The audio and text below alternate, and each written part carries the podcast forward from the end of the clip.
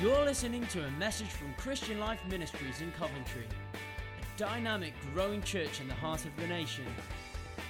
We pray that God will speak to you through this word and impact your life for His glory. It's been such a privilege for us to be here today. Uh, it's a special day for you. Uh, I'm aware of that. I, I, wanted to say what I said this morning that uh, your pastors are two of my favorite people. They just are. Absolutely. They're two of my favorite people, and uh, we don't spend a lot of time together, but we admire them from afar. And I tell you why we admire them from afar because when we've had time together and we've connected, um, I find their humility admirable. Uh, for what they're doing here in this locality, in this church, is quite incredible. And uh, I love their authentic, gritty faith. And uh, you are where you are today because of what they've been doing and how they've been praying and what they've been implementing into this church. And I don't know if you know that today is a Pastor Appreciation Day. And so now I've just got to be honest with you, it's an American thing. It isn't here in, uh, in Britain. But I just think it's a great opportunity on this special day to just show our appreciation to our pastors. Yeah. Let's show honor where honor's due. Come on. That's right. So good.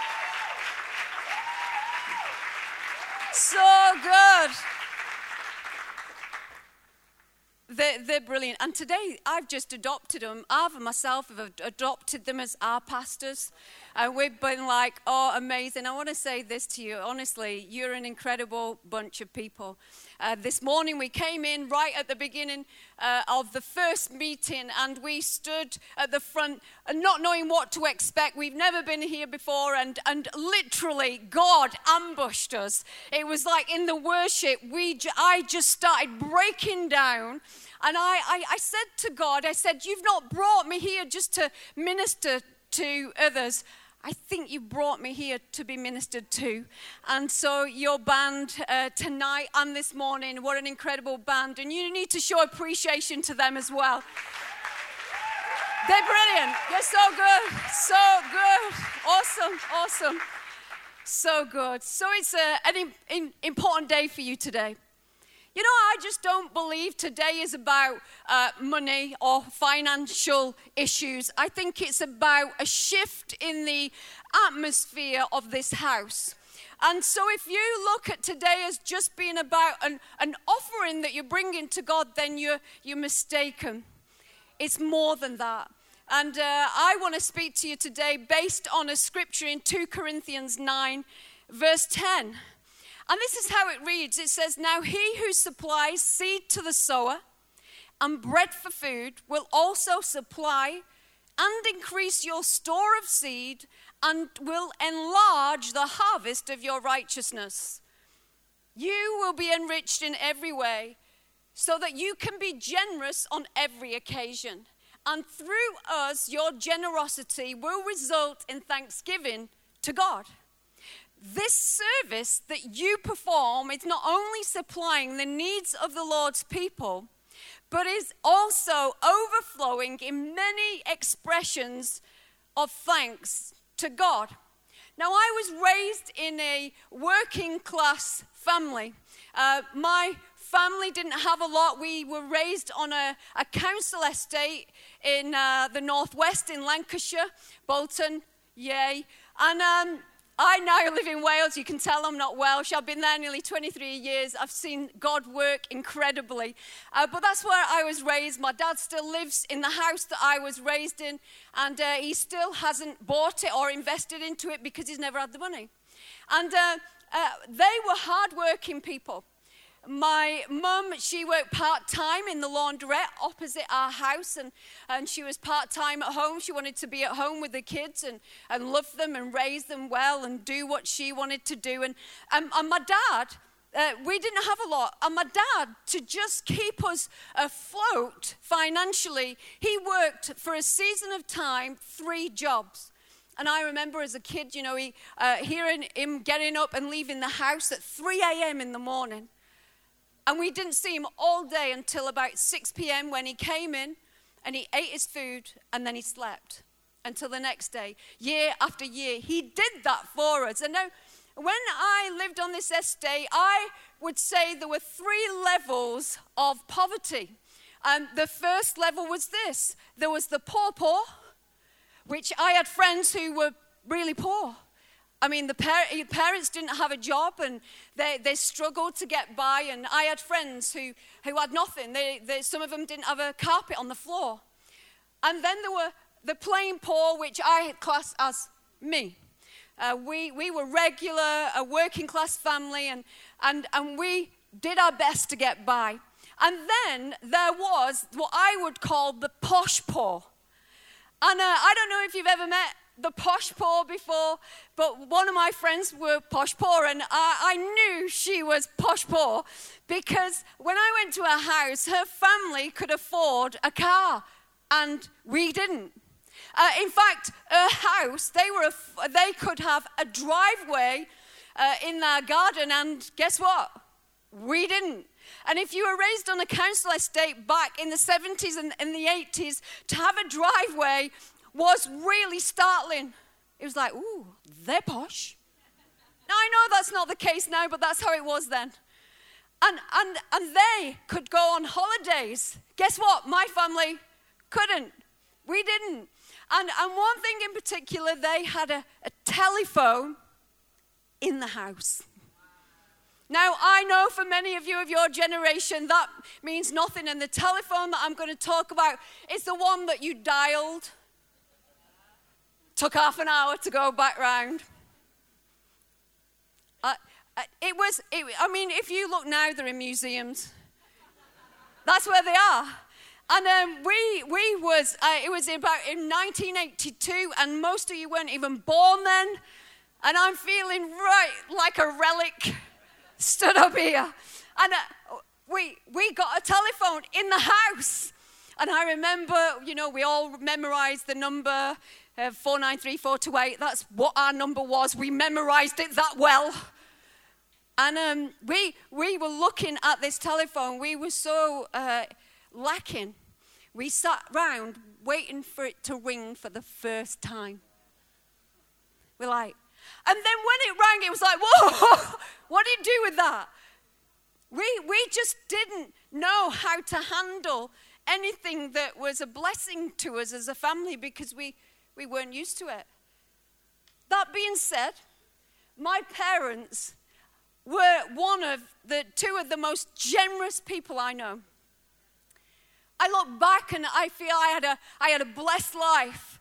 Um, but it wasn't because of what I had, it was because of who they were.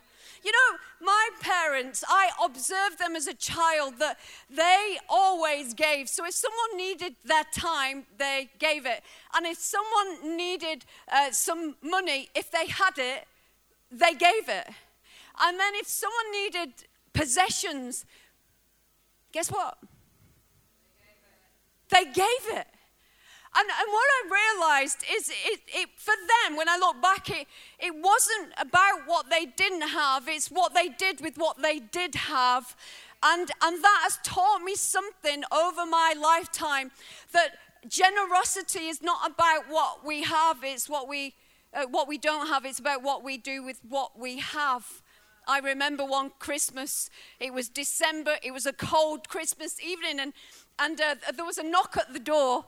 And uh, we went to the door. It was normally carol singers, but this night in particular was um, a lady stood at the door and, and she was poor. I mean, really poor. We knew her on the estate. She looked uh, shabby, she looked unkept, and uh, she looked unloved. And I just remember as a young girl looking at her and looking at my mum and seeing what her response would be because, you know, this woman, she, she was looking to pay for her electric by singing carols on our door. So she stood there and, you know, she sang one line of a song and then went like that. And I'm like, I was young and I was immature, and I was a bit arrogant, and I just stood there and went like that. that night, mum didn't have anything in her purse. Nothing. She didn't have anything to give, and, and, and she couldn't bear that this woman in need would walk away with nothing. So, what happened then is I stood there, and I'm between the woman at the door and my mum to my left, and mum then started to walk down the corridor into the cloakroom under the stairs. And she came out with a coat. And I looked at my mum, looked at the woman, and I thought, that is my coat. And, and when I looked at, at my mum, I, I just thought, that's not just my coat, that is my favorite coat.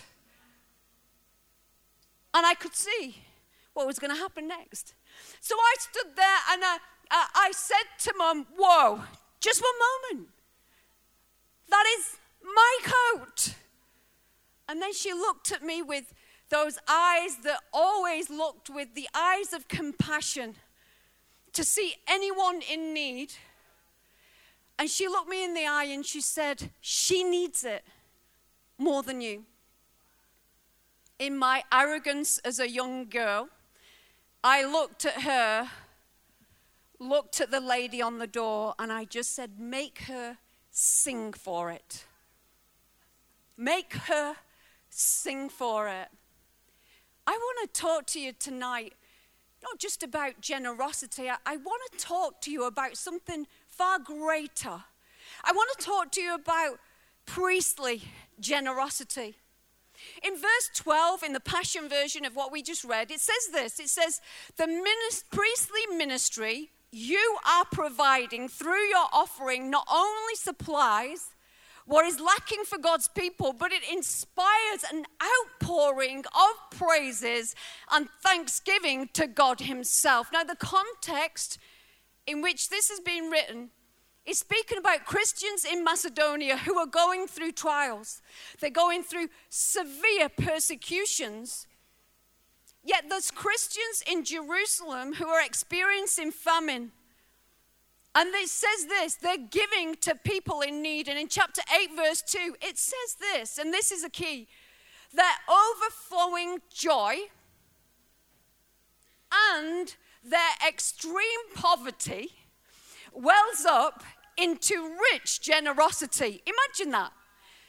How can that be? How can overflowing joy and extreme poverty well up into rich generosity? You know what that scripture teaches us as a church, as God's people? It teaches us this. It teaches us that our, our generosity is not an issue of wealth, it's an issue of the heart. It's an issue not of what we have, but how we're willing to give of anything that we have. And also, what is glaringly obvious is that it is a product of who we are. It's a product of who you are, not of what you have. I don't know if many of you have, have read the book Seven Habits of Highly Effective People. Show of hands. Anyone read that book? Great book. You ought to get it. It will help you in your life and in your ministry. It's a book that talks about, he calls something in the book scarcity mentality. And uh, let me explain what that means. That means he explains this that the, a person with a scarcity mentality, it's not about uh, what they have, it's a mindset that they carry. So he talks about a scarcity mentality in one person is that they view life like a pie. And, and there is only one pie. And if a piece of the pie is given somewhere else, then they look at the empty spot and they say, I have less. They look at what they lack and they say, I like, I have less. They forget to look at the three quarters of the pie that they still have and celebrate. Their dominant thoughts of what they feel that there's been lost from them. That is what a scarcity mentality is. You know, when I wasn't raised in church, and you probably can tell from the story earlier that I wasn't raised in church, that was pretty obvious. Um, and I had a, a great job as a 22 year old, 23 year old. And I, had good money. I had an exciting life. And, uh, and then God called me to come to him. And I had a revelation of his goodness, and I was undone. Uh, I, I give my life to him. That happened about 25, 26 years ago. And uh, I've never been the same since. I've been totally transformed. But when I was born again, I, I recognized I carried a scarcity mentality. And that scarcity mentality that I carried was this is that when I came into the house of God and, and, and, and then I heard about tithes and offerings, for example, and I just thought, what? I was back to the child again that said, This is my money. I've earned this money. I've worked hard for my money. And it was only a work of grace in me and a work of God in me that started to cause me to see that it's all His money. He's the one who blessed me with the job. He's the one who blessed me with, with the good pay. He's the one who blessed me with it all.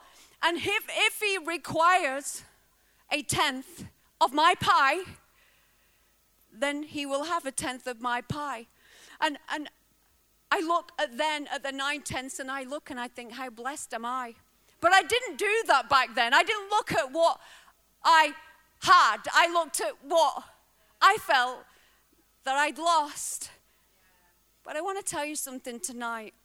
Whatever you give to God tonight, anytime, whether it's in service, uh, whether it is financially, whatever it is you give to God, God will multiply. Uh, I can't explain it to you, but when you give of something to God, you make a transaction that is supernatural. You say, you know, give me the math. I can't give you the math. I just know I've lived it, I've experienced it. it you know, it's the only thing that God says in Scripture test me on it. You know, Almighty God says, He's like, He's going, come on. Test me on this. There's nothing else in Scripture that he says, Test me on. But giving finance to God. Come on then. Test me on it. He's looking at you in the eyes tonight and he's saying, I know you need to pay your fees. I know you're only a young adult and, and money's tight. But he's saying, Come on. Come on. Test me on it. Test me on it. You know, whatever you give to God will multiply. It just happens. There's a transaction in heaven. It's supernatural. However, whatever you hold on to, just letting you know, you keep. You keep. I got a tenner in my pocket, and um, I can give it tonight and watch it multiply. But I can keep it in my pocket, and hey, I walk out with a tenner. Who loses? I'm going to give to the offering tonight. In fact, our church is giving to the offering tonight. And I'll tell you why. It's not because we're here today, it's just uh, we want to be a part of the miracle that is going to be unleashed in this whole house, this whole church, uh, that's going to be unleashed. I don't want to talk to you about giving today and not give. But I don't want to talk to you about giving today and sense the blessing of God that is in this house and then step back and talk to you about miracles without stepping into the boat with you and saying, We're joining you. I want to be part of the miracle that God is doing in this house. But listen, God cannot multiply what He doesn't have. He just can't. He can't multiply seed that isn't sown. So today, as you pledge or you give, whatever it is, you're not giving something away. It's far bigger than that. You're investing into God's business here in Coventry. You're investing into God's vision for Coventry. You're not losing, you're gaining. You know, 1 Peter 2, verse 9, it, it's an incredible scripture, and, and many of you know what it is. It says, You are a chosen people, you are a royal priesthood a holy nation, God's special possession. And I, I, just want to remind you all tonight that's not just a position in Christ, it's a perspective on life. You are a royal priesthood. You are royalty tonight. When you walk out of these doors and you walk into your house, whatever your house or your circumstances look like, you are royalty. It's what you walk in and it's what you carry. And God has called us to be people who walk with a priestly spirit and not a poverty spirit in our world. He, you know, I believe that God wants to set some people free tonight. He wants to bless some people and help us to see that we're far bigger and we're far able than we think we are. Because what we do is we look at what we haven't got that other people may have, and then we judge ourselves based on what we haven't got. But you're a royal priesthood. You know the poverty spirit, it, it lives in this one dimensional world. It's just as simple as this. I've learned from my own life is this that the poverty spirit doesn't give, it holds on to just in case God doesn't come through. You know, you hear preachers like me, and, and those preachers, they say, you know, if you give, God will multiply. It's a supernatural transaction. And we all go, hey, and then we go, hey, but, but, what about the bills tomorrow? Well, I'm not discouraging you from paying your bills. That's uh, being integrous and you ought to pay your bills and all of that. But gets in the way of us having a blessing into our life. The poverty spirit will try and lie to you and tell you what you can't do. The poverty spirit will be a thief to your life. And I'll tell you why it will thief from your life because it will tell you that you shouldn't do things for God and you shouldn't give to the house of God because. And so you won't give. And so you miss out on the miracle of what's going to happen by the end of tonight.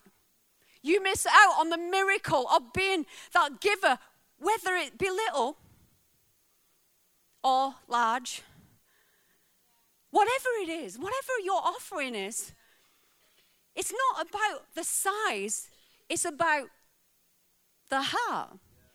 And so you miss out on the miracle because you sit and think, well, I can't bring anything to God. But you could, if you brought 10 pence to God tonight and you were giving all you could, God smiles down on that. He smiles down on that. You know, five years ago, Martin alluded to it. It's actually five and a half years now, but we had a vision from God to embark on a multi million pound building project, which started off, by the way, at 3.2 million. Av knows all the numbers. And uh, things went pear shaped along the journey and ended up being 5.3, 2, 3 along the journey.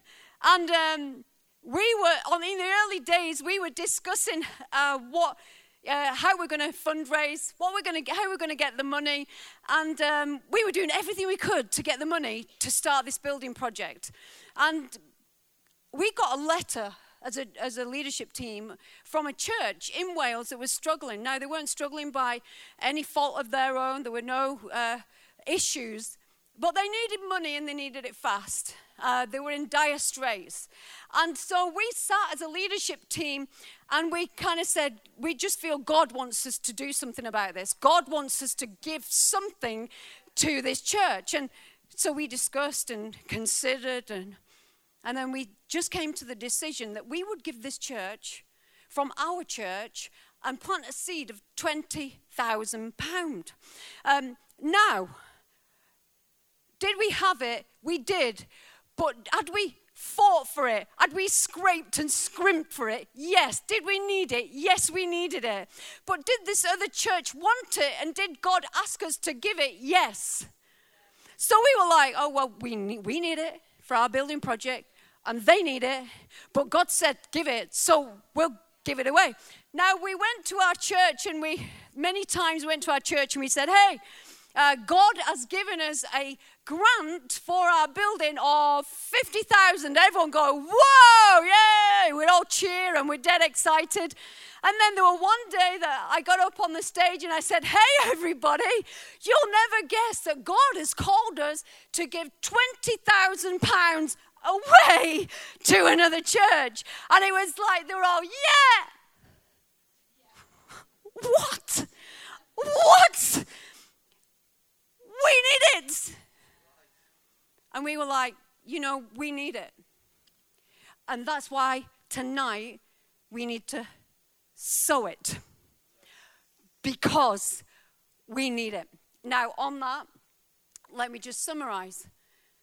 Since that day of planting a 20,000 pound uh, seed, God has given back a 100 fold back to us. 100 fold. 100 fold. That means that we have received from a 20,000 20, pound seed 2 million pounds back into the church in, in Newtown, mid Wales. I, I think God needs some praise for that.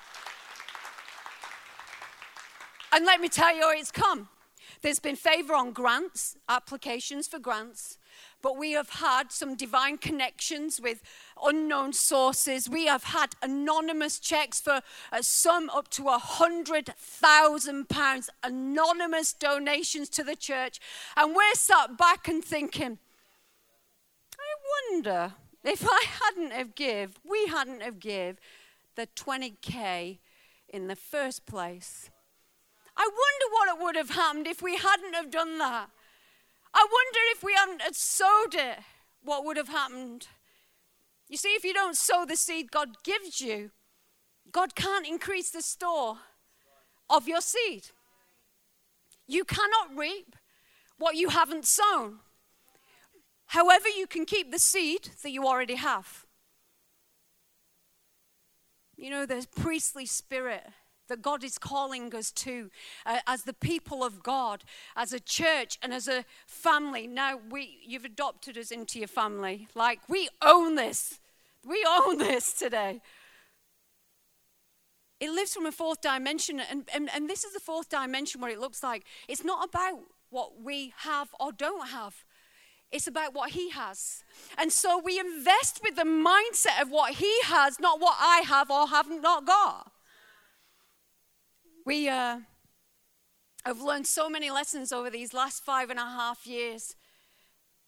One thing we've learned is that God has plenty. He has plenty.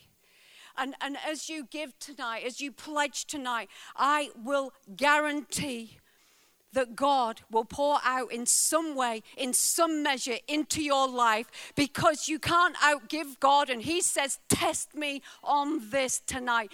Test me that I will prove to you that I will pour out into your life.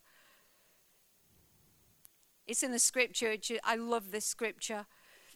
In 1 Kings 10:13, the queen of Sheba, she visits Solomon and she's coming to test him with hard questions. She's not a happy camper.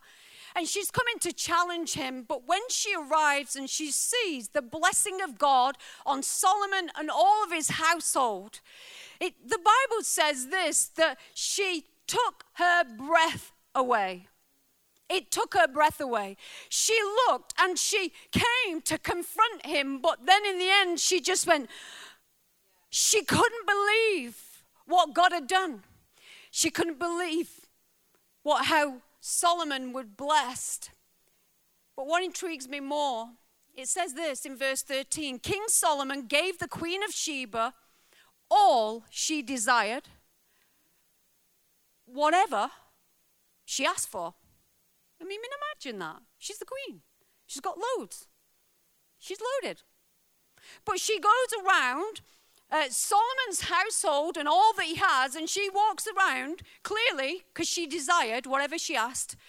I love that, I love that, I love that, I love that. And he's like, Take it. All right then, get it on your camel. If it fits. Yeah, take it, take it, take it. And, and then the scripture says, you know, I, I, when I look at that, I, I think, you know, I think she'd be really happy to go away as queen, having everything, and, and then saying to Solomon, and I want that, and I want that, I want that. I think, don't you, that I'd be a happy camper walking away as queen with all the stuff that I required. But then the scripture says this it says, besides, so she got whatever she asked for and then it says, besides what Solomon had given her according to the royal generosity. That's what it says. And the Hebrew word for that word generosity is this word yad. And it literally means this the royal open hand. So the queen, she comes and she says, I love all this. Yeah, have it. But that's not good enough for me. It's like Solomon, that isn't good enough for me. That might be good enough for you, but what's good enough for the king, for the, for the royalty, is an open hand.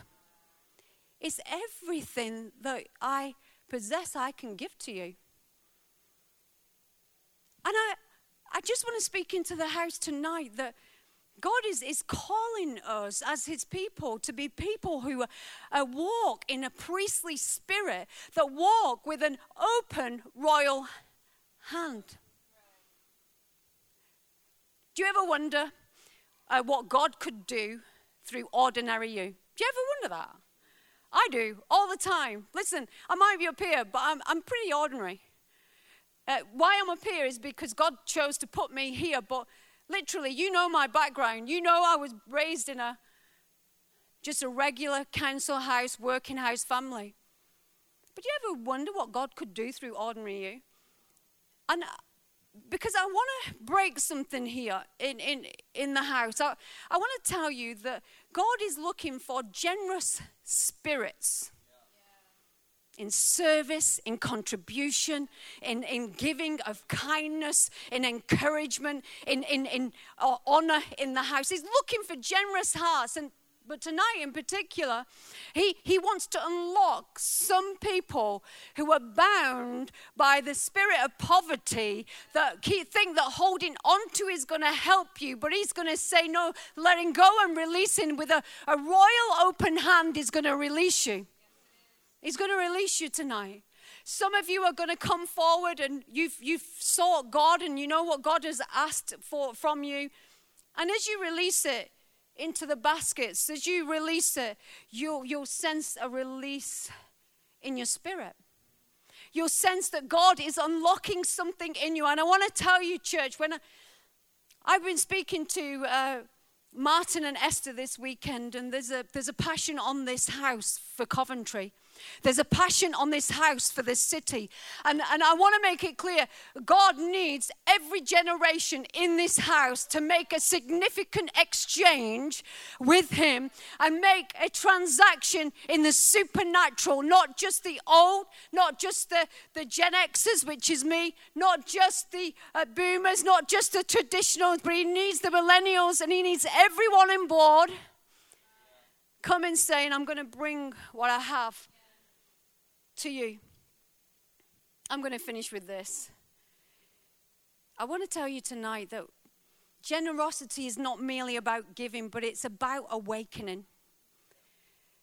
Proverbs says this in Proverbs 25, talking about people far from God. It says, Your surprising generosity, your surprising generosity will awaken their conscience, and God will reward you with favor. That is the power of priestly generosity, that it is so above and beyond the normal that the people who are far from God are shocked at how you give as a church. They're shocked at what this church accomplishes through the generosity of the people. They're shocked so much that it wakens their conscience to God's existence. Imagine that. Your vision, your passion as a church is to reach your city, is it not? And so when you give and people step back and see the abundance of this house, see the abundance of what God is doing in your lives individually, they see what God has done, they will step back and go, and become aware of the goodness of God. You know what? I, I can speak on behalf of Av and myself today. We felt kindred spirits with you as we've come because you're a church that are pushing boundaries. You don't realize this. You live here. You're a church that the whole of the nation are talking about. I think that's pretty good. I'd have give myself a clap. Come on. You need to honor what God is doing in this house. It, it isn't the regular thing that I see everywhere I go. And your generosity tonight could unlock some things in your life, but not just that. Uh, your generosity tonight is going to transform your communities. It's going to transform your families. It's going to transform your city. You are a leading light as a church in transforming the city of Coventry. And I'm just going to say, as the script, scripture says, that the favor of God is going to pour out upon you. And you're in a season now. As I finish, you're in a season. And something's going to change soon. You're going to be looking for it in the natural. You won't find it there. It's in the spiritual. There's something going to shift, and there'll be times when on a Sunday you'll be going, What's just what's happening? What is happening? And um, you're not going to be able to figure it out because there's a supernatural transaction going on in the atmosphere. Let's all stand together. Let's all stand. You know, I think back to when I was a child and my mom was thinking about giving and I was thinking about keeping. Have you ever been that person? My mom's heart was thinking about others. My heart was thinking about me. And I came to this conclusion that after all that God's done for me, after everything he's done for me. He gave his life for me. And I just come to this conclusion, you know, throughout my life, I, I, whatever it may be, I never want to be that person who makes God sing for my generosity. Where I think, ah, perform more, God, perform more. Sing more, God. I'm not quite ready to give. I just, I just don't want to make him sing for my generosity after all that he's given to me. It's just an unthinkable thought. And so I'm going to pray with you. And, you know, you might be a guest here tonight. You may have come in and just to, you know, enjoy. And, um, but I, I'm, I'm and, and you can participate in this. But I, I want to talk to everyone who is here because this is your home. I want you, if you could, raise your hands towards heaven raise your hands towards heaven. Today's like, it's sacred, feels sacred. It's, it's one of those holy moments.